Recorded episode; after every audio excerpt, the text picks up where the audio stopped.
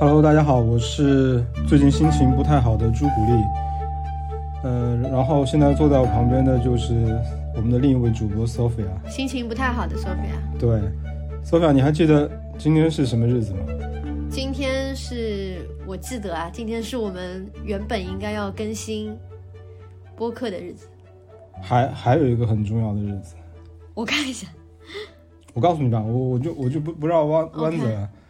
三三月十五号的时候，是我们两个最后一次在户外，在小区外面活动跑步。对，我非记得非常清楚，三幺五那天是我们两个是最后一次跑步，然后就那天之后，我们两个就没有没有出过这个小区了。对，从第二天开始就被封控了。对，然后我们就一直封到今天，所以今天是我们封小区的一个满月的日子，天哪，是不是是不是还有点 sad？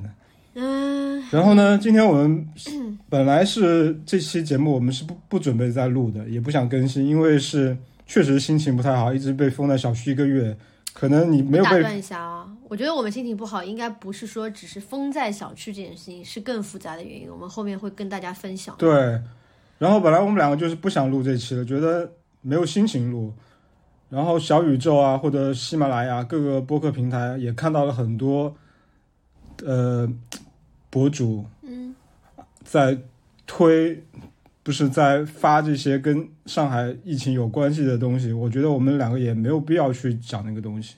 嗯，就教大家一些怎么囤东西啊，或者说，反正在疫情之间怎么做情绪管理啊这些东西，我觉得。我没想那么多。对我我也没想那么多，我觉得反正反正如果大家要听这些东西的话，可以去听那些播客。我就压根儿就没心情，本身对对，我我觉得也也没也没什么，这些题材也不是我自己感兴趣的。嗯，所以为什么我们今天又打算录一期呢？是因为昨天可能这两天发生一些事情吧。嗯，是的，我们还我们是有一些感悟的，但是就是就是非常个人的一些感悟，所以我跟 Sophia 打算趁着这股怎么说这股脾气或者说这股感觉还没有消失的时候，我们想坐下来聊一聊。对啊，我觉得其实，嗯，你们也感受到了，我们现在传递出来的都是你们所谓的很多网友所谓的负能量，是的，但在我们眼中，这个就是我们正正正好好是我们想要讲的。这个所谓的负能量，其实就是我们现在想要跟大家聊的第一个话题。对的，就是如果你不想被我们感感染到的话，那我觉得你可以对，如果你不够强大，对，如果你的内心不够强大的话，我觉得你可以关掉。对你，你你是那种非常容易受别人的东西影响，会让自己心情很糟糕，甚至于你不愿意去直面这个糟糕的心情的，那么我觉得就不太适合听。像像我们俩就是会被很多东西影响到情绪，但是我们愿意面对那个情绪，对，所以我们不认为那个东西叫做负能量，它就是一种是的，能量。对，最近我反正是每天都在微博上面，我就从早上起来我就一直在微博上面看各种各样的新闻，我也会出动、出城、嗯出城，大家是我就不用另外一个词来代替了，反正我就会看很多很多这些东西。然后呢，身边也有一些人就会问我，或者在微博上有些人私信或者评论就问我说，能不能少看一些这样的东西，或者少发一些，少去转发这样的一些关他什么事啊？这些，在他们看来所谓的负能量的新闻说，负面信息。对他不想看，然后他也不不，他也希望我不要去看，说会让自己变得不快乐，我觉得没有必要，我就不能理解这个事情，不能理解。我就完全不能理解。对，因为昨天你跟我讲了这个事情，包括我也听到很多很多现在的，不管是对，就是大家听到声音是我们家的猫在爬猫砂，那么就凑合听吧。凑合着听吧，就我们看到很多，嗯、不管是那种什么媒体啊，或者是一些大号啊，或者是一些嗯朋友啊，什么都有，就是一定是有很多人在说不要去看负能量的信息，然后不断的在传播正能量的东西。我们俩就很不解，对，什么叫正能量？我特别什么叫负面？我特别讨厌“正能量”这个词，说实在的，我也是，我没明，我其实从头到尾我没明白他到底是想说什么。对啊，就是所谓的所谓的大家接受到的那个正能量这个词的时候，我就觉得所有传递出来的正能量都不是我需要的。我是觉得，我是觉得这个正能量这个东西被已经滥用到对，用来粉饰太平，就是什么叫正能量？它它能给你 OK？我觉得我们不说正能量吧，就是正能量，如果觉得有用，有的人觉得有用，当然没问题。但是正能量以外，那些所谓的负面信息难道就不存在了吗？而且为什么是负面信息？我不觉得是负面信息。我是所以我打引号所谓的，那我就觉得说，这个世界上不存在负面信息，这个世界上只存在真的信息和假的信息，重要的信息和不重要的信息。什么叫正面和负面的？我我我不懂。就是如果说这个信这个信息是一个非常惨的事情，是一个非常让人愤怒的事情，它为什么会被叫做一个负面信息呢？它是一个真实发生在这个世界上、这个社会上的事情。对，我觉得有些人把这些所谓的阴暗的东西，或者是不好的新闻，变成到他自己身上，他吸收进去，他变成负能量。我觉得是这个人的问题，是，并不是这个事情的问题，是，对吗？对，我觉得就是说，如果说你的能量不够，你可以不看，但是你不用去管别人看不看，而且这些东西，如果说没有人愿意为之。共情，愿意为之发声，那么这些事情永远都不会得到解决。所以我反而认为，去发这些东西，或者是去倡议大家去一起改变这些事情的人，才是真正的正能量，而不是避而不见，就这样子，就当它不存在，就做鸵鸟，就大家一切安好，埋到埋到沙子里面，装作看不见。是。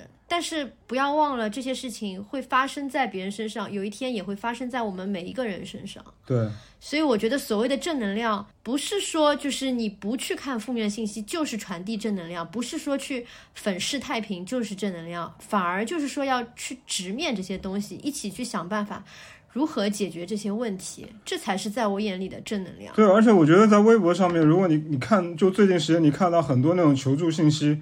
对我来说，我能做的也就是顺手的把它给转出去，是的，让更多人去帮，有能力去帮助这个人，去让把他从水深火热之之间给拯救出来的人，我觉得这就是一个善举吧。对我来说，对啊，对啊，这是我们唯一能做的。微但你为什么为什么有的人要说连转都不要去转？我就很很很好。谁来谁来帮助他们呢？如果连转都不转，所以我觉得可能存在两种人哈，一种人是完全不相信，觉得这就是。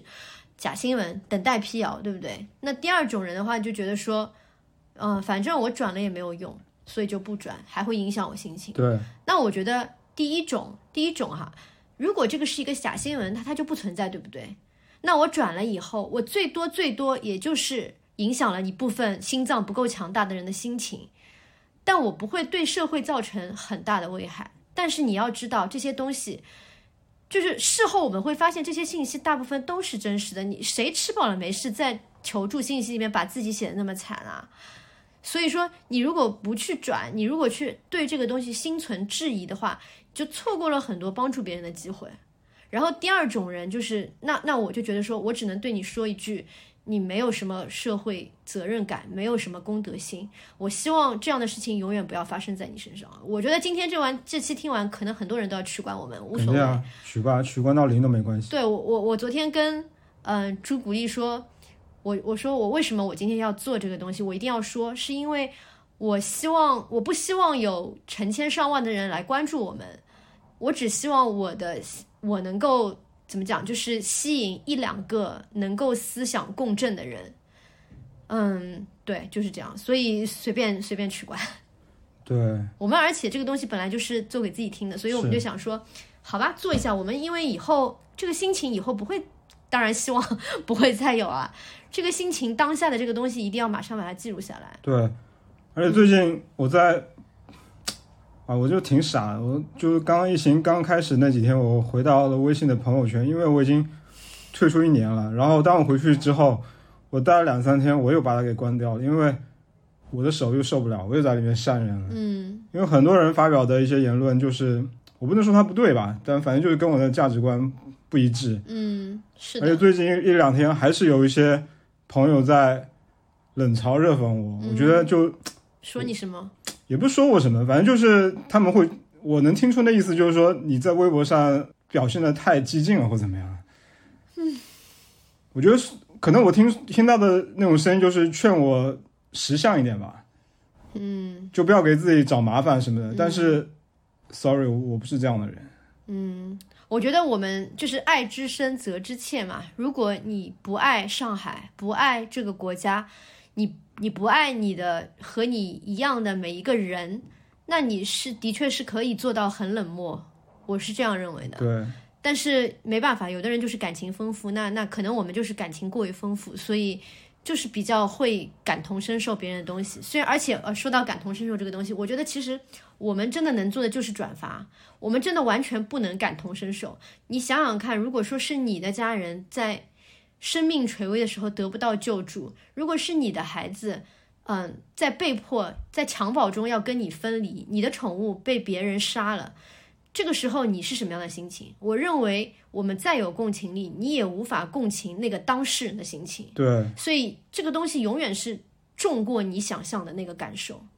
前几天有一个朋友在微信上就问我说，当我们在回忆当时武汉的事情，我就很直白的跟他说，是我当时对武汉的大家被封在里面的人表示的只是同情。对，我没法跟他共情，但只有我今天在上海被封了一个月，可能还会更长时间的时候，我才有切肤之痛，我才知道当时他们那是什么样的一个感觉。是的，那所以现在外地的朋友可能不太理解我们现在这种心情，或者能从我们的语气中间听到一丝丝的所谓的带引号的负能量，我觉得没没关系，因为这确实你不在这个地方，你没有你没办法体会这种饿的感觉，或者说。担心家里的物资随时有一天会断掉的感觉，所以，所以，所，所以我，我不是要怪大家怎么样，但是我希望说，每个人看到在微博上或者在别的地方看到一些真正在上海发生的事情的时候，不要太不要太冷漠，或者觉得这个事情跟自己没关系。嗯，是的。我这几天在微博上，我自己也觉得自己心里有点变态了，因为我看到很多确实不在上海的人还在发一些可能跟疫情没有关系的东西。我会莫名其妙的觉得很愤怒，但其实我觉得我不应该愤怒，因为确实不是人家的生活，人家过得好好的，没有必要去。这也是这是很正常的。就我不能理解的是，在上海的人，你明白吗？就是如果你现在不在上海，我觉得这是非常正常的。就像我们说，我们其实。也不可能去完全感受到那个当时武汉人民的心情。那我们现在是略知一二。那我想当时武汉肯定比我们严峻的多，应该很惨。对，所以我们也只能够略知一二这样子的感受，都已经觉得说就很很难忍受了。对，所以说更不要说其他城市，他们还没有经历过这样的事情的话，我觉得他们无法理解是非常正常的。所以我也觉得这样子是很幸福的，也希望他们永远不要感受到。但是。如果大家都是在上海的，我我就不太能理解为什么有的人可以做到还蛮冷漠的。是，对我我觉得也许就是有点苛刻，但是我就不认同吧，我只能这样说。对，我觉得我们不要，我我们不会去怪别人，但是这种怎么说，这种价值观或者在当下表现出的一种做法，我们是。所以我觉得这也是一个很好去筛选朋友的一个机会吧。对。就是你会发现，就是讲俗一点，就患难见真情嘛。对，就是你在这种困难的时候，你才会发现啊，谁是和你有相同价值观的人，谁是真正会就是互相帮忙、伸出援手的人。不是，我觉得你你你，如如果你已经在上海了，然后上海在上海，不是说上海土著上海人啊，就已经在上海生活的人，不为在上海生活的人发声，我不能理解这样的想法。我也不能理解啊，所以说。但我们也没有权利去管理别人的思想，所以，所以我们能做的就是撇清关系，就是不要再我我不想跟你交朋友。我看到哦你是这样子，我明白了，就是但是你你也不要来教育我说你不要去看这负能量的东西、负面的信息什么的，就是我们说不到一块儿去。对，就我在很多地方听到一种说法，就是很多在上海生活的人现在在说不要去看这些新闻，因为你也改变不了什么。我们只能去遵守这个所谓的一些一些命令，就乖乖的在家里面待着，等着这个东事情过去。我觉得是我跟 Sophia 朱古力跟 Sophia 坐在这边，我们是无法改变什么。但是我觉得我们唯一能做的，还是要去关注这些。我们可以改变，我们每个人都要这样子去想。就是如果说我们一个人改变不了，那么我们一起一定能改变一些东西的。这个不是要煽动大家干嘛？就是就是你要相信自己的这个。不是，我觉得你甚至于要相信。政府，你你甚至要相信政府。比如说上海那个婴儿不能陪护的事情，当时我家里边人也说你不要你不要发不要发什么的，我说我不不能不发呀，我不发的话，如果每个人都像我一样不发的话，或者都像你们一样不发的话，那这件事情永远都不会被相关部门的人重视和听到呀。所以后来我们不是大家都发了嘛，至少，然后。然后后来过了几天，的确是有改变啊。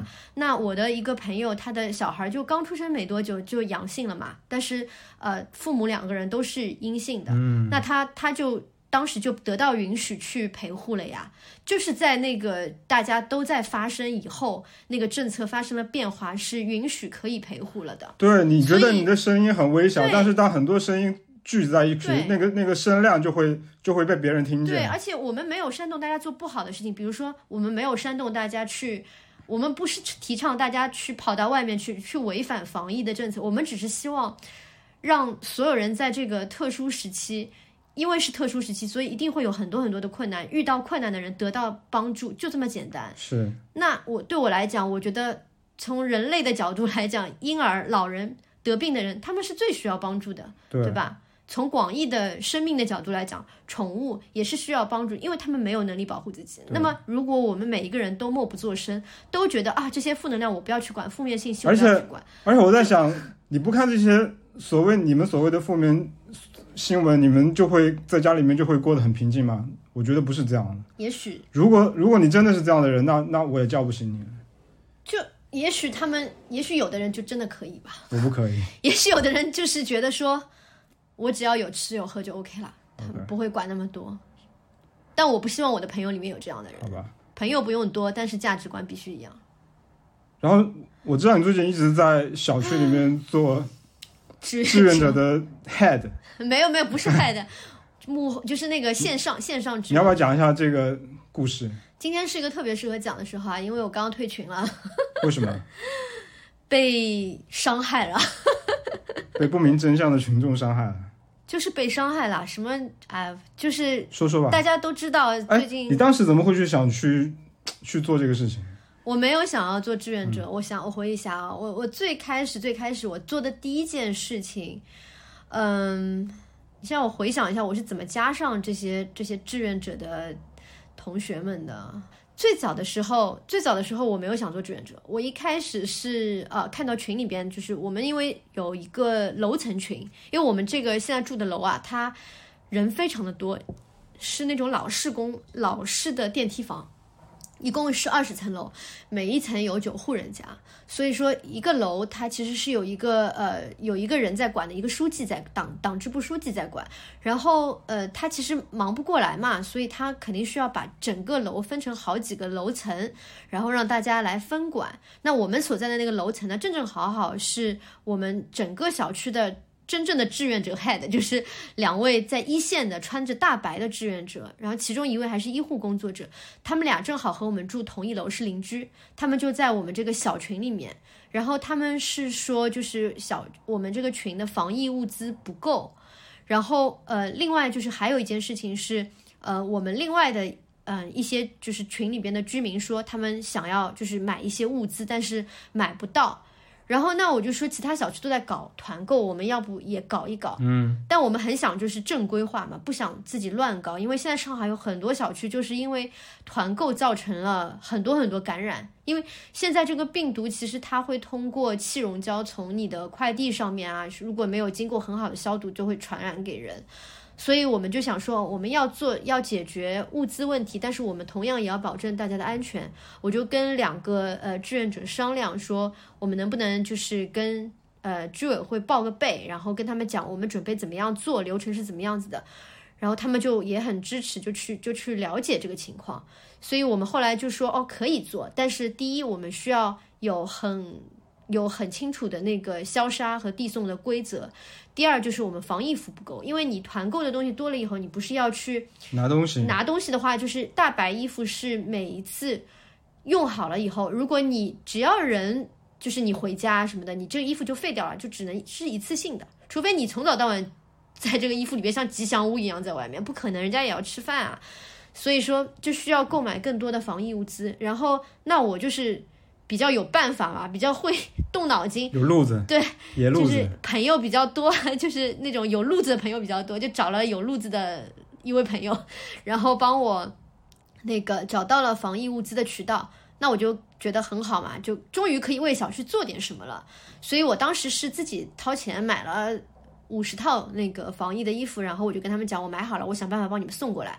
那时候还要找车，真的非常困难，就是你买好了，人家送不过来，他们在浦东，对，所以你得自己想办法找那种有通行证的呃车子司机，呃有那个核酸证明的司机去帮你运货。反正就是找啊找啊找，最后终于成功了，就是花了四千多块钱吧做这些事情。然后我是自己掏钱的，我当时没想要问大家收钱，因为我就觉得说我啥都帮不了，我没打过疫苗，我也不能出去。但我出点钱，出点脑力还是可以的，所以我就做了这件事情。没想到，就从此以后一发不可收拾，就大家就把我变成了一个志愿者了。嗯，然后他们他们就说，呃，首先第一个就是说我把那个，同时我把那个大群也建好了，因为我就组织了一些，呃，手上有一些零散小群的邻居，我就说大家组一个大群吧，整合一下，这样子就是团购不是更方便吗？对吗？然后我也没想要去管理这个群，因为这本身这个群的群主不是我，嗯，是等于我被另外一个人拉到他的群，然后我们在不断不断的扩充。但是他呢，就可能觉得我比较有组织能力，就把这个群主权先让给我了。那我就觉得说行，我就我有能力的话，我就帮一点。因为比如说我写一些规则、流程什么的这种东西，我们本身做广告、做 marketing 就很擅长嘛。那我就想。没应该不会有很大的工作量，我真的是完全低估了，然后就就做了呀。然后呃，那志愿者说大群也有了，物资也有了，我觉得我他们觉得我应该嗯问大家就是众筹这个物资的钱。我我在我的几次阻阻就是怎么讲拒绝下，大大家还是坚持。那我想我也不好意思搞得好像我要一个人揽这个功劳，我觉得那行啊，就是众筹就众筹呗。然后就跟大家说，就是平均摊下多少钱啊？愿意付就付，不愿意付就也没关系的。后来反正还挺好的，都众筹到了。嗯，但是真的这个众筹啊，花了我好多时间，因为他们一个一个真就是定向定向付款。你看到我那天手机一个一个翻，因为这个啊就是。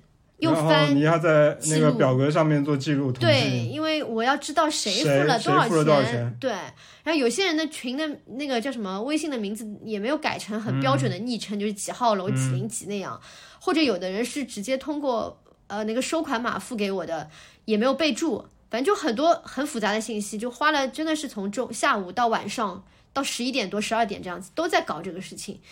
所以，anyway，这个就不去抱怨了。就是做完了以后，那我就觉得说好，既然我现在已经代表了志愿者团队，问大家收了物资的钱，同时我又是这个大群的群主，嗯，那我肯定要好好，就是好好的做这件事情嘛，不能辜负大家的一片心意。毕竟大家都出了钱了呀，所以就设置了一系列的团购的规则。目的就是要保证团购是限量的。对，我看你做了好多个版本啊，一直在更新。一点零版、二点零版，好辛苦。是因为一开始也是摸索，就是也发现有很多呃疏漏的地方，然后不断的跟前线消杀的志愿者去沟通了以后，这个版本就一直在更新，然后一直梳理到一个我们觉得非常安全、呃非常谨严谨的一个版本以后，就是分享给大家。那。宗旨就是几个吧，就是减少买不必要的东西，因为特殊时期，就我不知道大家，我不知道大家能不能想象那个穿大白的志愿者的工作量有多么的大，就是你们可能对于每一个个人来讲啊，上海的听众们，就是对于每个个人，你可能一天或者甚至一个礼拜你收到的快递也就两三个，但是你想想整个小区这么多人，你作为志愿者，他每天要负责卸货、消杀。派送的快递真的是不知道多多少少，而且我们小区的大白就志愿者很少，对吧？对我们很少，因为我们是老人小区，是就没有什么年轻人。我们目前这这对邻居夫妇，我不知道他们年龄多大，但是他们呃跟我讲过，他们其实年龄不小的。就我也不好意思问人家，感觉我我见过他们，感觉不是年，感觉年龄有三也有三十多岁，感觉应该我觉得不止，应该四十几岁，比我大。我自己感觉啊，有有可能。有可能，因为他们小孩都挺大了。我们一栋楼就一百一百多户人家，一百八十一百八十户，嗯，将近两百。对，我们一栋楼一百八十户人家，嗯，然后有有些就是比如说四口之家啊，或者怎么样的，就是人口数是非常多的，啊，所以，所以他们反正基本上整个小区，我们像我们这样的楼有两栋，另外还有两栋老公房，加在一起大概四百户人家吧。嗯，然后四百户人家，你就算一家两个人，就八百个人了。八百个人的每天的快递量都靠这两个人，以及个别的一些就是临时会有一些志愿者出来，或者是靠大白，我们一个小区也只有两个，就是太少了。太少了，因为大白可能是按楼栋分的就一个一栋楼一个，但是我们这个楼的人太多了，所以这个大白，对，就是说到大白，大白和志愿者不是一个团队的，大白是等于公派过来的，外面政政府派过来的，对外面派过来的，我也不知道什么单位，反正就不是我们可能就五里小区的。桥社区派过来的，有可能，那志愿者就是完全是小区的居民自发自主的。然后呢，大白他因为不是居民，他他就是再辛苦，他他很辛苦，但是他也不可能跟我们自己居民志愿者一样那么的负责任，是对不对？因为居民是住在里面的人，是完全不一样的概念。而且大白已经辛苦到他根本不可能帮你每一单快递都好好弄了，他们都已经累得要死了。这这个非常能理解，对的他们也是特别累，我们前天晚上就是大白，因为不知道，因为他不能跟我们沟通什么的嘛，他就在地上用白色的粉笔写了大大字说：“大白也是人，也要睡觉，就不要晚上凌晨。”从凌晨到白天，就是呃到黎明，就不断的让我去帮你们拿快递，就没办法睡觉。是从早上睁开眼到到睡觉到整个第二天早上，他们基本上是没有停的。然后呢，志愿者，我说我说的我们这对邻居，他们每天睡四个小时，都是昨天跟我说他们半夜三点就起来，对他们有半夜三点多被团购物资叫醒，对，因为很多团购都是司机也很辛苦，一一直在外面跑，要跑到半夜才能把东西送到对一个小区。对，现在不像以前，就是快递都是白天，现在是不分昼夜。然后呢，嗯、然后那个他们这个工作二十小时，睡睡四小时嘛，他这个工作二十小时，二十小时跟我们平时可不一样，他这个是完全就是体力活，嗯，而且是高风险。就他们穿脱一次大白服装，然后做消杀，然后搬东西。前几天三十几度上海，对，就我妈我妈小区特别热，已经提前进入夏天的感觉。对我妈小区的保安那天昏倒了，然后就是大家抢救。我们小区这边就是暂时没有出现志愿者发生这样的事情，但是我觉得如果说团购的东西乱来的话，就是早晚要出人命，对真的是要出人命，就是这谁顶得住啊？是，对不对？然后，所以我们就说一定要呼吁大家尽量减少快递，减少团购，然后有能力的呃小区尽量做到定时的消杀派送啊，不要不要就是居民来一单就下去拿，来一单就下去拿，你等于是一天不不停的在做这个消杀的工作，这很辛苦的。所以说，请请所有就是听众都能够体恤一下志愿者和大白。而且我今天早上听你在打电话，你在说这这个小区就没有一个男男士愿意出来做志愿者，没错，我很惊讶。对，我想我想曝光一下，真的是，嗯、我们小区因为老年人多嘛，可能本身壮丁就不多。嗯，我不知道为什么我们目前的，呃，当然有一个五号楼的志愿者特别好，一个男男的。然后，但是我们楼目前为止，除了我刚刚说我们邻居以外，一百多户人家居然没有一个男生愿意出来做，呃，团购的团长和志愿者，就我很惊讶。就我希望，希望男生多一些担当吧人。家说这一届的男的不行，但我觉得我们小区可能不能代表整个普遍的上海，对吧？我我觉得这个还是还是不能乱讲的。但我是想做的，但因为我没有打疫苗，所以我没有这个资格，对是吧？是你没有这个资格，因为你这样子所以，志愿者必须要打疫苗，至少是规定的吗？至少那种出去呃做大白的，你要穿大白衣服的人，我们这边的要求是要打过两针疫苗。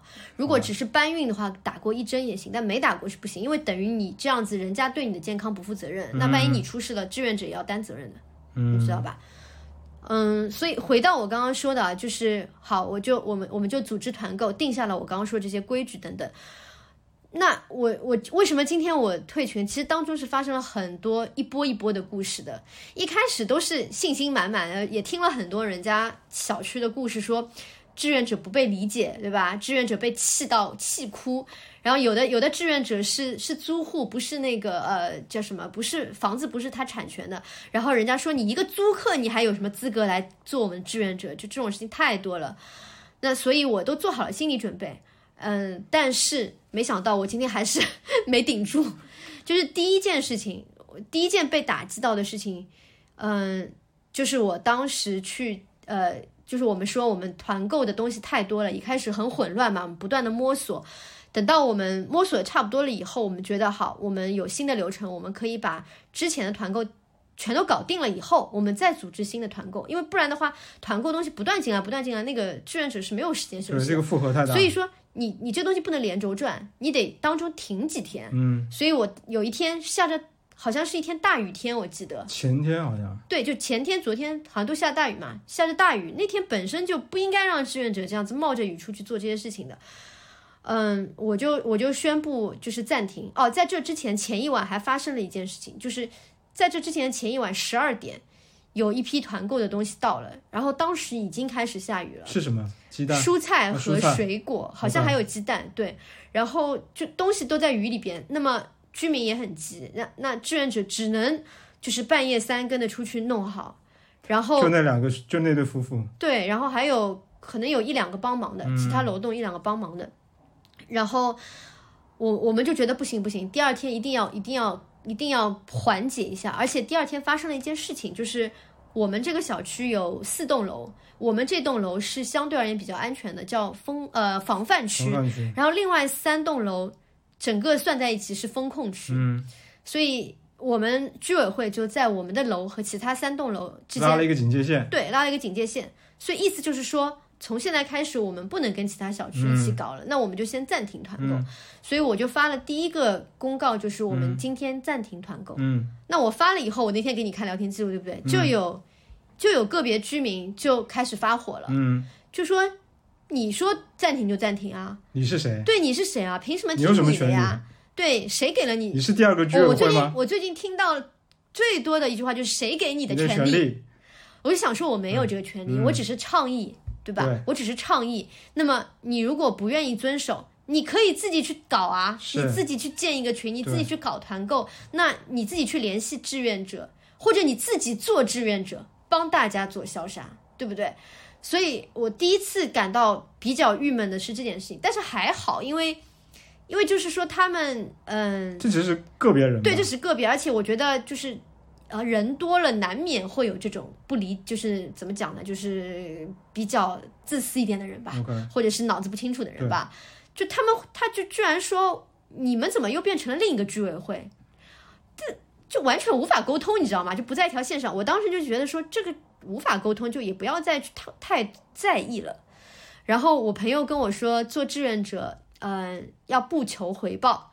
我当时跟他说，别说不求回报了。不求回报是 of course，对不对？当谁给我回报？是那不求理解才是我们应该做的。对，不求理解。对我当时想法就是没关系，不求回报，但我而且我不求理解。没关系的，只要我做好我自己的事情，别人不理解我说我都 OK。对，随便误会我都行。对，所以我就继续做下去，对吧？你这个心态已经特别强大了，要换了我。对啊，我朋友就说你，那你的心脏真的很强大。真的，我不行。对啊，然后我觉，我觉得真的就是我，我，我真的没有把这个东西放在心里，我就发给你看什么，我就当一个奇闻异事给你看，你知道吗？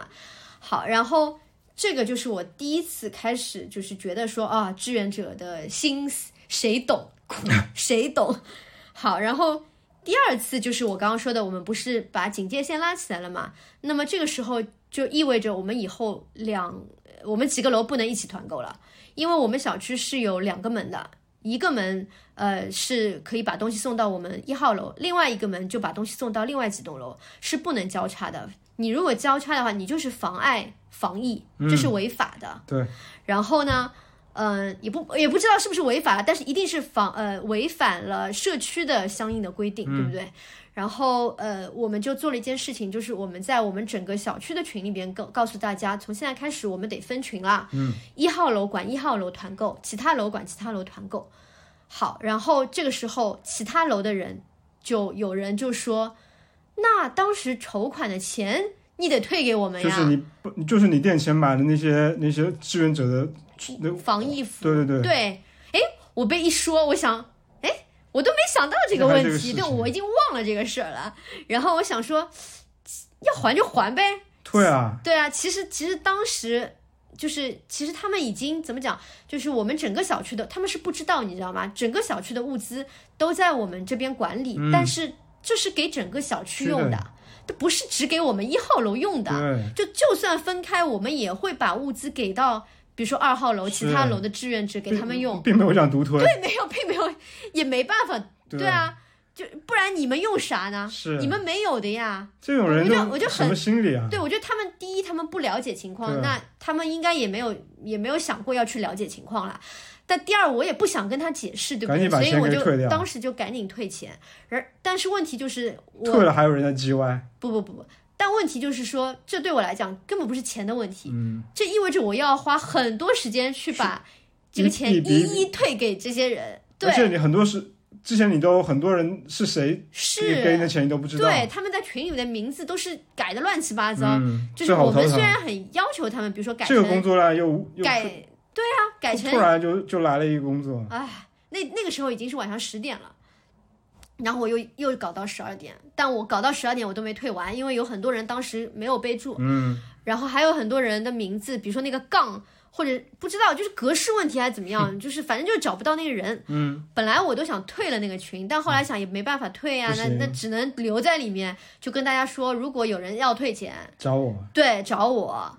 对，说到前面那个就是不可理喻的那个说你们又变成居委会那个人，他也说要退钱，他他也没说退钱，他就说既然你们就是要分开分开，不不不，他是我说暂停团购，他说你们暂停团购，那你们为什么要收我们钱什么的？然后我当时 就觉得这人太无理取闹，因为我我跟大家讲的只是只言片语，其实我不会把他们说的话完全照搬给大家，因为这个反正也不合适嘛，就讲话都挺难听的，说实在的，那他难听到就是我觉得我就。我就把那个他，我就看了一下，他当时付了二十块钱，因为我们最低是二十，要不然你就就别付了。然后，然后我就直接打了一百块给他，我说我退你一百吧，求你退群。当时我觉得我也挺绝的，就是就是有点有点那个啥，就是气气到不行，有不是气到不行，就是有点想侮辱人家。对，对，就是这是我的小小的坏心思。然后 anyway 就是这个人也没退群嘛，这个事情不算坏心思吧，就被被人逼到一个份儿上了。对，就是我我可我不在乎钱，我也不在乎什么你理不理理解不理解我，但你不要赶你赶紧给我退吧。但你不能说我坑你这二十块钱，对对吧？我我他妈图你这二十块钱干嘛？对，我就说我不图你二十块，我还我给你一百，求你退群。嗯，笑死了。然后 anyway，就是说到我那天就搞到十二点钟还钱的事儿。好，然后后来我就建了一号楼的群，嗯，然后一直到昨天都挺顺利的，嗯。然后昨天晚上开始，有一个人就不断的在推销他自己厂家的东西，然后，但是问题是，他推销的这个东西是一个熟食，然后卤我味卤味那种东西，不知道啥，我都没听到过这个牌子。嗯，然后，然后不要讲这个牌子啊，这这个就不去讲了。我都忘了。嗯，然后我们之前有一个居民团购过他的东西，就是说他的他的一个食物啊，熟食包装包装是敞开的，太可怕了，一根大红肠敞开在空气中。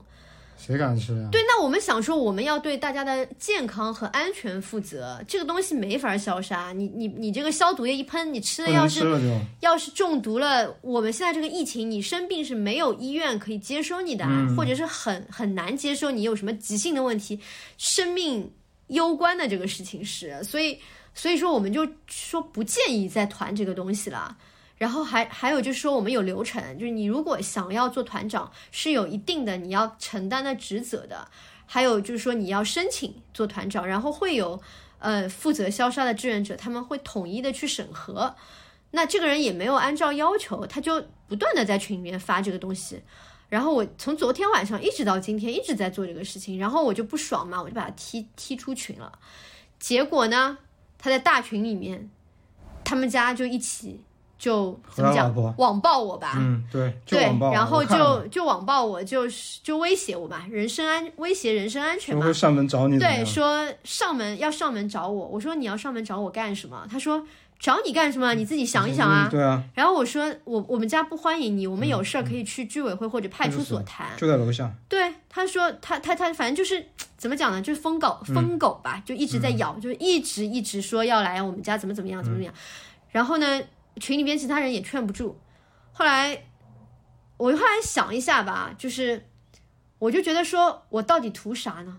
我做这个志愿者，就是我第一我不求回报是百分之一百的，第二我不求理解也 OK 的，但第三我不求被你暴力，对不对？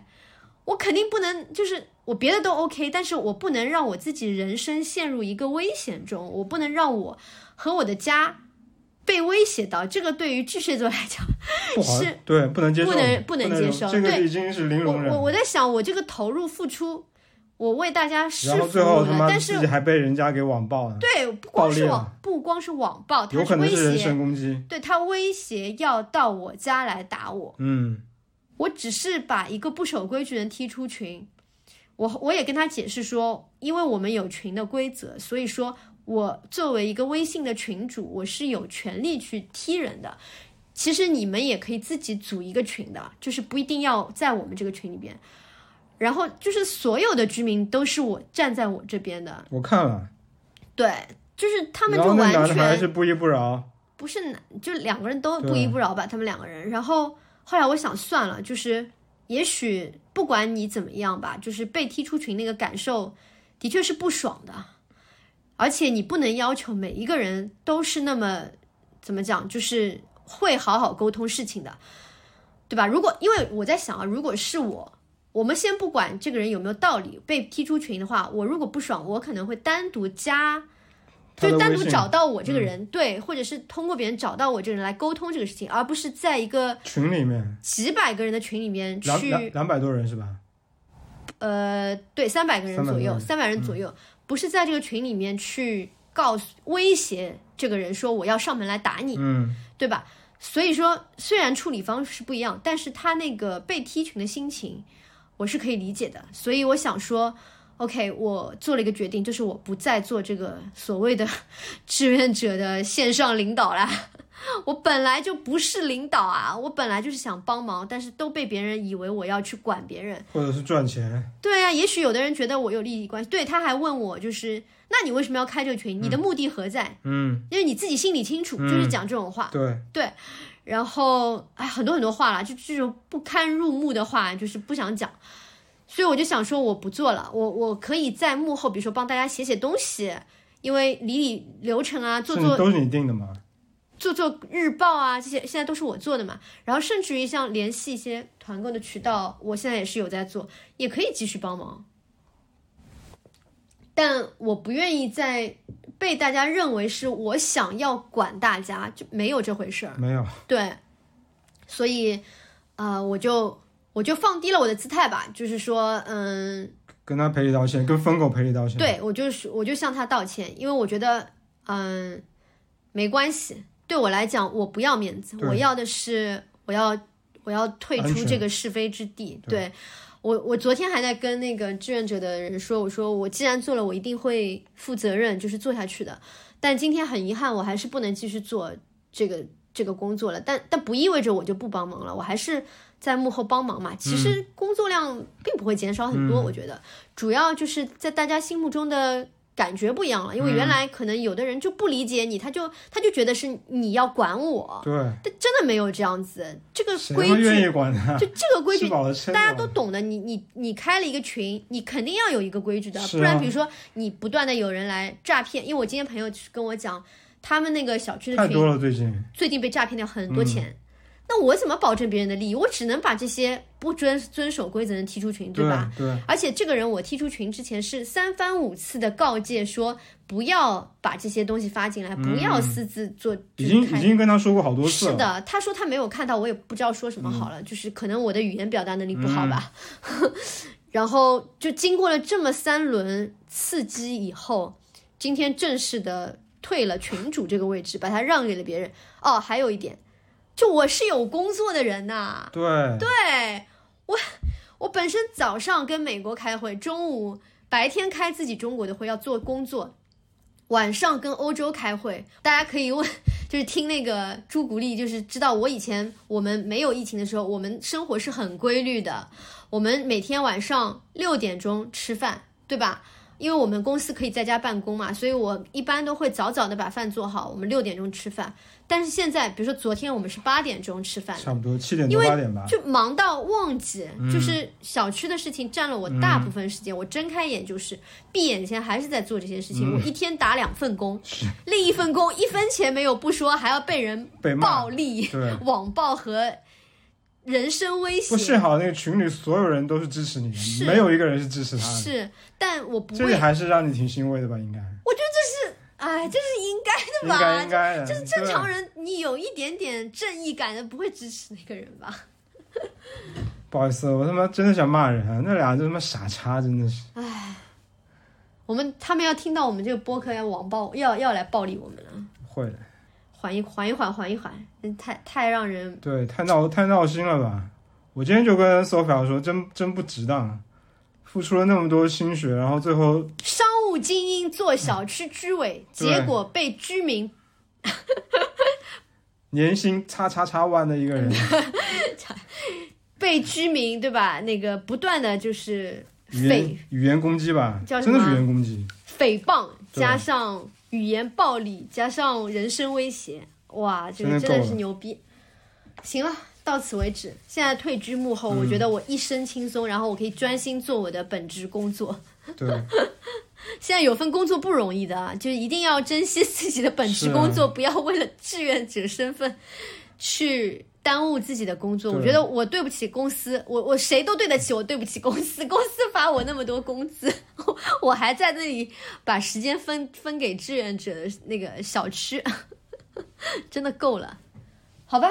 反正志愿者的事情就是这样。就是两点吧。一点，第一点就是请大家一定一定要好好的对待志愿者和大白，他们真的是不图你们什么，就是帮忙。然后第二点就是说，嗯，如果有意做志愿者的人，一定要想好你将面对的是什么。你内心要足够的强大。啊、是的，是的，而且，哎，我也不知道怎么避免。我觉得我真的已经是非常小心了。已经很克制了。我从头到尾我没有说过一句难听的话，没有没有发生任何一件事我都没有说过任何一句难听的话，而且克制。其实有些人他还蛮冲的，有些志愿者是蛮冲的，我们这边，然后他们有的时候讲话很直接，我还会去调节，所以我一直讲话都是那种呃，就是白阿姨，不非常就是非常温和，让人应该是我觉得让人听了心里比较舒服的，嗯，但还是会碰到这种事情，所以你们想，就真的是防不胜防的，因为人多了嘛，人多了一定会有无法沟通那种那种那种样子的人的，所以做志愿者的话，大家就做好心理准备。然后我还是觉得说，如果真的做了啊，碰到这种事情就该退则退，嗯，不要勉强自己了。就是现在有很多志愿者也好，什么也好，听到外面自杀啊，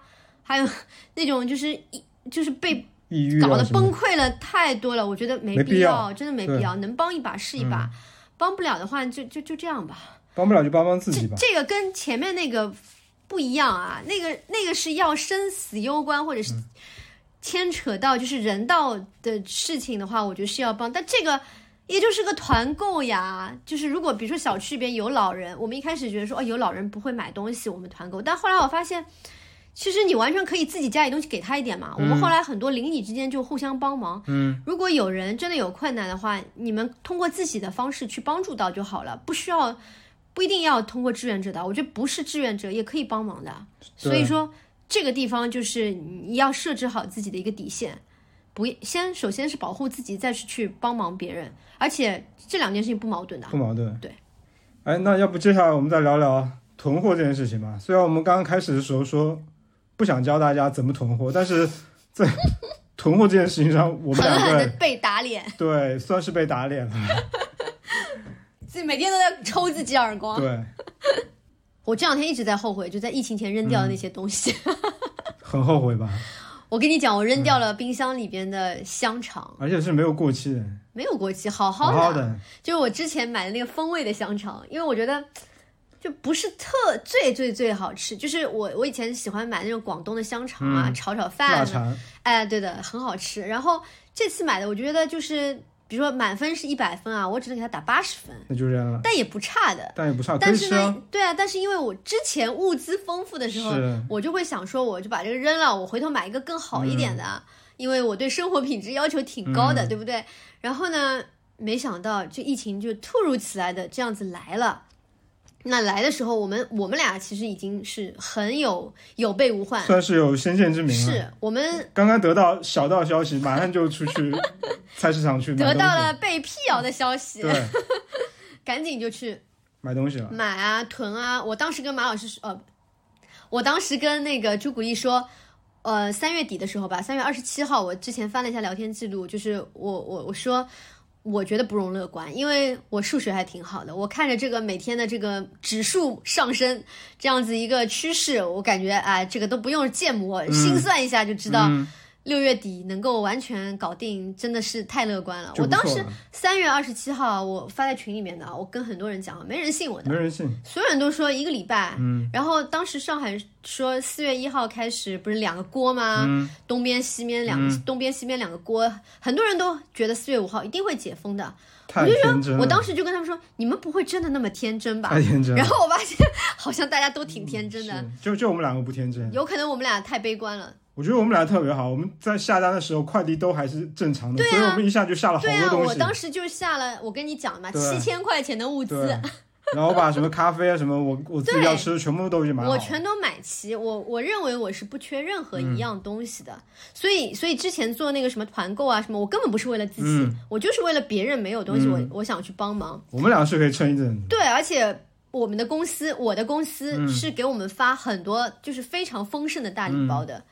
然后，然后我们当时就是真的是囤到了，我是按照我所有的生活用品到六月份的这样子一个，呃量来囤的，嗯，包括猫粮、猫砂，然后我们的生活日用品和我们的那个食用的那些东西，还有一些就是像咖啡这种这种东西，我不知道叫什么，反正也是食品类吧，就所有所有的东西，我们是哦，还有药，药，个人的药，全都是囤到六月底这样子的一个量，对，但是。我们还是有不安全感，嗯，因为有些尤其是食物，冰箱有限，我们没有办法囤很多很多，而且蔬菜会坏，所以我们也没有办法囤很多。对，最近在弄菜的时候，很多菜都上面都烂掉，对，都有点烂掉。切掉。我最近真的吃了好多发了芽点的土豆，我从来没有吃过这种土豆，以前都是直接扔掉。对，对啊，但现在就就不一样了嘛，反正啊，所以我觉得就是。我们就重新思考了这个问题，就觉得说，其实是，哎，但但这个东西怎么说呢？就是也挺悲哀的。我们不应该是这样子的，这没办法，我们这个整个大时代的环境不允许我们变成一个极简主义、纯粹的极简主义者。唉，就该囤的还是得囤。但我觉得怎么说呢？也是让我们更清晰的知道我们要囤什么的东西。然后很多东西就真的是不需要，比如说你的衣橱，衣橱。占地方，完全可以用来囤物资。对，就很明白现在你需要什么 才能活下去。很多东西是你囤的再多也没有用的。对啊，我们就你都不能出去了，你穿要那些衣服干嘛？对，在家里面穿嘛？我认识的好多人都跟我讲，就是以后再也不买不买乱七八糟的东西了，就完全没有意义。就是除了吃喝必备、人日常用品、生活用品，别的都没必要买了。就买了干啥？你根本不知道什么时候疫情一来，你你就你就又是这样子关个几个月的。所以我觉得我们以后应该，包括你的这些玩具有什么用呢？是对吧？Sophia 每次都要讲到我的玩具，一定要讲到啊，那么占地方，对吧？然后又没有任何卵用，又不能吃，又不能吃，对啊，一点用都没有，又不能擦屁股，完全没有用。然后呢，我就觉得啊，这些东西我们以后是不会再新增了，肯定。以后反正日用品我应该是会囤的，我不会像以前一样只买一份，等到用完了再买了，就是一定要囤。嗯，但是就是我们得把空间留给需要的东西。对对。然后冰箱，我觉得大家有能力的话，往大冰柜吧。对，买个冰柜。我跟我妈就是很早以前，因为我们家很爱吃海鲜，所以以前我有一个渠道是可以买到超级新鲜的舟山海鲜。但他们老老是跟我讲啊，冰箱满了，没地方放了。然后我妈家里挺大的，我就说你要不就买个冰柜，因为这样子的话，因为海鲜这个东西是很季节性的，过了就很贵，或者是就没货，所以你就囤好。然后他当时不听，然后现在就跟我讲。以后疫情一过，他就要买冰柜。现在很多人买冰柜了。我觉得现在买实在是，对，你也是太拎不清了。这个志愿者还要帮你拎冰柜，所以我我妈就跟我讲，说是她一旦疫情结束就要买冰柜。因为很多东西是可以冰冻起来的，是可以存那个好比较好保存。对啊，放冷藏的话，就还是会坏，有有保质期的。是的，你看，我已经我疫情前不是在囤货的时候，我已经囤了四呃八十片的面包了，还是还是吃完了。吃完了。如果我们家冰箱够大的话，我可能就会囤一百六十。我现在好久没好几天没吃面包，然然后我特别后悔，我那个那个牛牛牛肉干，我就买了一罐，其实应该囤个五罐的。嗯，那个东西就可以当蛋蛋白质，反正每天都可以吃。是的，比较好的就是家里还有什么巧克力啊、蛋白棒啊、蛋白粉啊，这都以前跑步时候存下的东西，现在都觉得挺需要的，是的。也不敢随便吃，还是省着点吃吧其。实现在我一定要买到这些东西，包括比如说肯德基，我也有渠道，嗯，但我现在就是不会买，因为不要买，因为我觉觉得我其实是够，我我想要的东西只是一些奢，对我们来讲是奢侈品了，已经、已经是爱马仕了。你看、香肠啊什么这种都是爱马仕，我就不想说为了这个东西要让志愿者多做一件事情。我我现在的想法就是，你看我最近从来不下去，嗯，因为我没有创造快递。然后包括后面的一些，就是我在京东上面下单的东西嘛，到时候我下了很多单，但是我会看，如果有一单能发出来，我就会把其他雷同的东西去掉。嗯，现在下那么多单，是因为你根本不知道它会不会发，所以你只能广撒网。对，对，所以呃，就是就谁都没有料到会这样，所以我觉得，嗯、如果说你们就是身处这样子类似的一个要感觉要疫情比较严重了的话，就是还。一定要尽量去囤够多一点时间的，因为你这些东西总归会用掉的，不会浪费的。我觉得也不要说感觉到疫情，我觉得就平时就得就得囤了。可能当你感觉的时候，已经已经晚了，已经来不及了对就反正还是得养成这个习惯吧。对，是的。就是怎么说极极简主义的一点五版本吧，就是在非必需品上极简，极简，对的。在生活必需品上面做一个可能地 hoarder，对，我觉得尽可能囤一些不容易过期的东西。做一个囤货狂。对的，嗯，还是要囤，对，特别是你平时自己爱吃的东西。嗯，所以本来我们在做这个播客的时候，我们规划了一些主题，嗯，比如说极简主义啊，什么什么的，我觉得现在都可以滚一边去。也也不能说滚一边吧，我觉得怎么说，在有中国特色的极简主义吧。同学们，还有就是我们家的房子到现在就是装修完全这个停 so 止，sad。真的很让我伤心。就是，哎，我们本来四月份就应该全部都能装好了吧？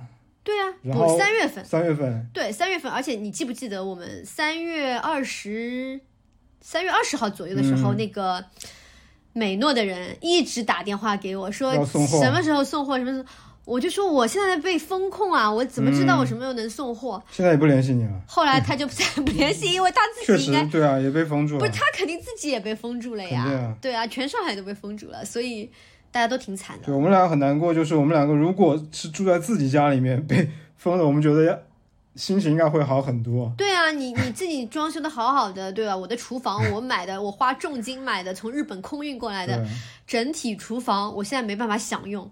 然后整个我们就好好的这个就是就是这个装修，本来四月份就可以开始吹，然后吹到我们打算吹三个月嘛，吹到六月底，然后我们七月份搬，八月份正式入住，就是算的划好好的对，。计划永远赶不上变化。就是我都已经是想说，我的装修这么充裕，我租房租十几个，甚至靠快快对租一年半的房子，我都我居然都没料到，没料到，谁能料到啊？我真的是对，哎呀，所以呢，现在可能假设我们六月份啊，如果能够开始装修的话，那我们还是要吹嘛，对吧？嗯所以我们如果赶得上的话，可能八月底可以搬，因为我们房子租到八月底。嗯，如果说六月份不能弄好，那就意味着我们要在这边再多租几个月的房子，肯定啊，因为我们还是希望能够多吹一吹。肯定。嗯，唉，一声叹息，这是让我最最伤心的地方。还有就是家里边有一只宠物，所以说这段时间我们天天担惊，受怕。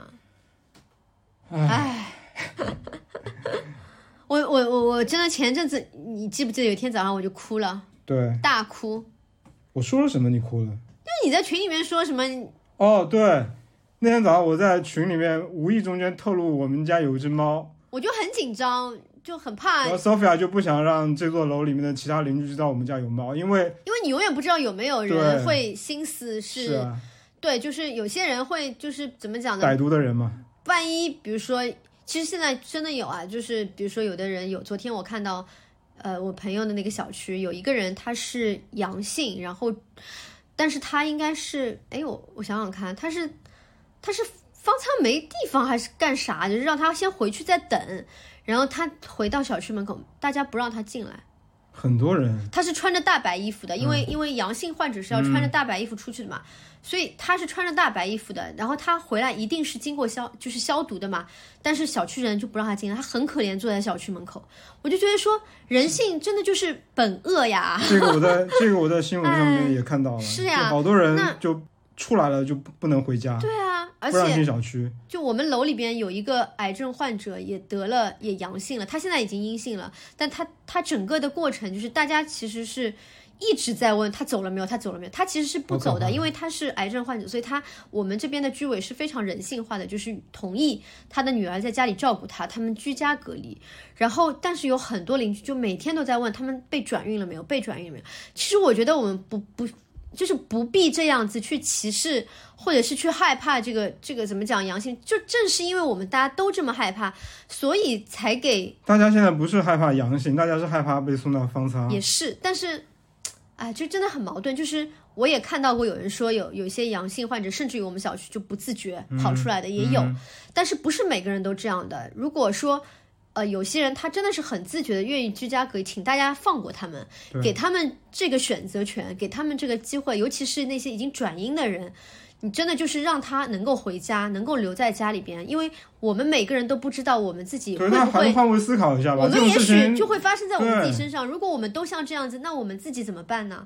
但换位思考一下吧，是啊，做做做点人做的事好吗？就是真的要哭了，说到这个东西对，，唉，我们两个其实不害怕去方舱的，我们就害怕猫。我们去了猫就很难、对很难啊办。，对啊，我们去方舱还是对吧？我我们俩在家里还研究一下，如果我们两个都被拉到方舱，然后猫一个人在家，我们两个怎么去让猫上厕所？然后我们两个想，就把那个猫关在那个洗手间里面，然后在那个洗澡的地方全部倒满猫砂，对然后把那个水龙头开的，让猫每天有有水可以喝，对，只能这样子了。反正就想了很多这办法吧。然后，嗯，就是我也希望呼吁一下上海，能够尽早的，就是立法关于宠物的那个呃保护宠物的法案能够立法，以及新冠患者的宠物如何去处。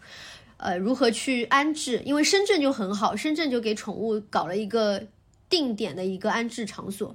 如果你是阳性，他们就会把宠物专门安置在那里。我其实最近看了很多新闻，都觉得深圳是一个越来越文明，让人觉得反而是我很钦佩的一个城市。就不知道为什么上海，他妈的搞成这样，就是上海，我们不应该是这样子的，我们我们应该是一文明的，对不对？对就是为什么能够为什么会不让婴儿、不让宠物、不让老人这些弱者得到应有的照顾呢？我他妈真不知道一个好端端的城市为什么会变成今天这个样子，是的，我真无法理解。我我觉得不要再去粉饰太平了，这些事情就是你做，我们看到一万件好的事情，如果有一两件这样不好的事情，也不是也是不应该的。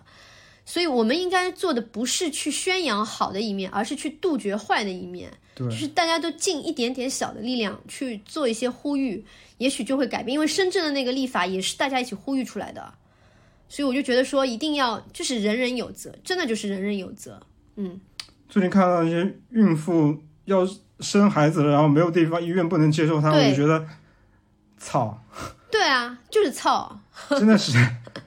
所以我们 Sophia 跟我在想，我们之后应该不会再养宠物了，不会，小孩是更不可能去。小孩本身就不会养啊，就是宠物的话，我就觉得说，哎，就是反正就是我觉得这个环境不适合，因为如果是一个没有宠物保护法的一个一个环境下，对，就还是不要去养，你就不知道，因为野怎么讲呢？就是现在野猫什么也挺可怜的，但是相对而言，就是你让一只家猫去变成野猫，或者是让它遭受到一些打击，我看新闻，好多野猫都死了，就饿死了，是的都很可怜因为他们原来还有人可能在投猫粮给他们，现在就对完完全他们的食食物就猫都开断掉了。始不是都说猫都开始抓老鼠了吗？猫，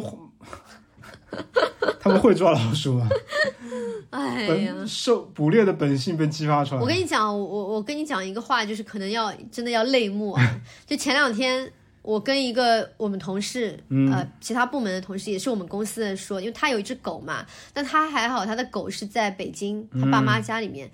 然后我就跟他说，我很焦虑，我很担心我的我的猫，如果万一我被拉，我和你被拉走了，我的猫怎么办？因为因为其实大家我不知道你们知不知道，就是有一个消杀的一个规矩，就是要上门，防疫人员可能要上门来消杀的那种消毒剂一喷，可能猫根本就不行，对吧？然后我就说很担心，不是说它能不能独立在家生存的一个问题了，就已经是说它会不会被这个消杀给、给弄死的问题了。然后我就跟他讲，我特别焦虑，我甚至于就在家里边大哭啊什么的。然后他就跟我说，他说他懂，他就是他觉得说最难受的就是我们没有办法跟他解释，不是我们不爱他了。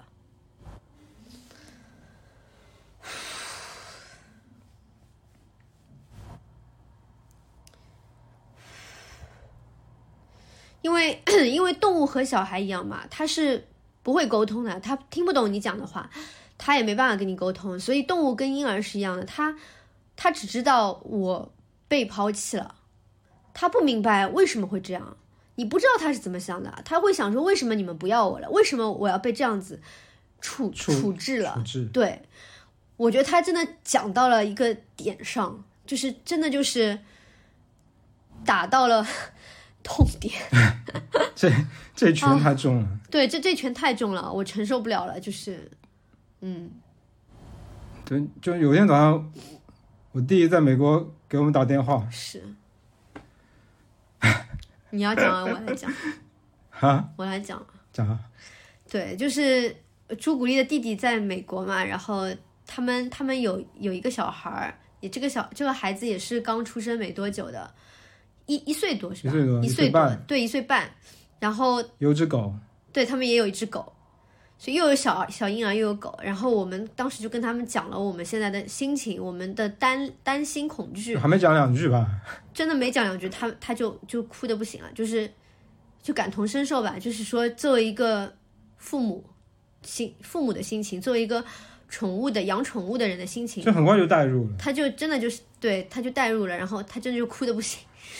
所以，就是我觉得这是不应该的，我们不应该生活在这样子的恐惧中，我们不应该有这样子的一个，对吧？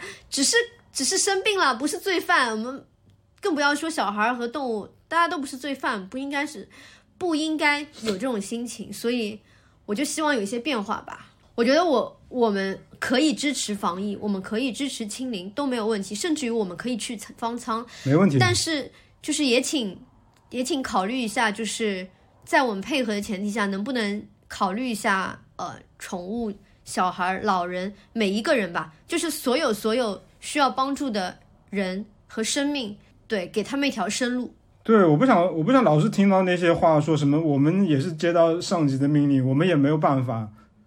是，我觉得你说这些话之前，你能不能考虑一下？就像我们刚才说，你有可能有一天会我觉得这是借口，我真的觉得是借口，因为比如说我们我们小区的我们楼的这位呃癌症患者，他就是得到了非常人性化的待遇。我觉得我们的居委啊什么街道都是很好的，但是也许有的地方就真的不是这样子的。那么既然就是这这个没有一个死规定说是这样子的，既然是有通融的余地的，那么在有通融的余地范围内，我们做到最安全的方式去保护这些人，不是更好吗？不是大家会更愿意去配合吗？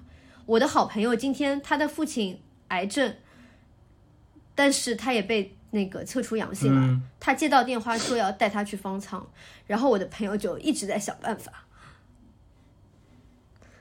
对，这里的东西没有任何可以被辟谣的，因为都是我身边真真实实的事情。所以说，没有负面新闻，只有真的和假的，只有重要的和不重要的。就这样吧，好，谢谢大家。好，这期节目就到这里，拜拜。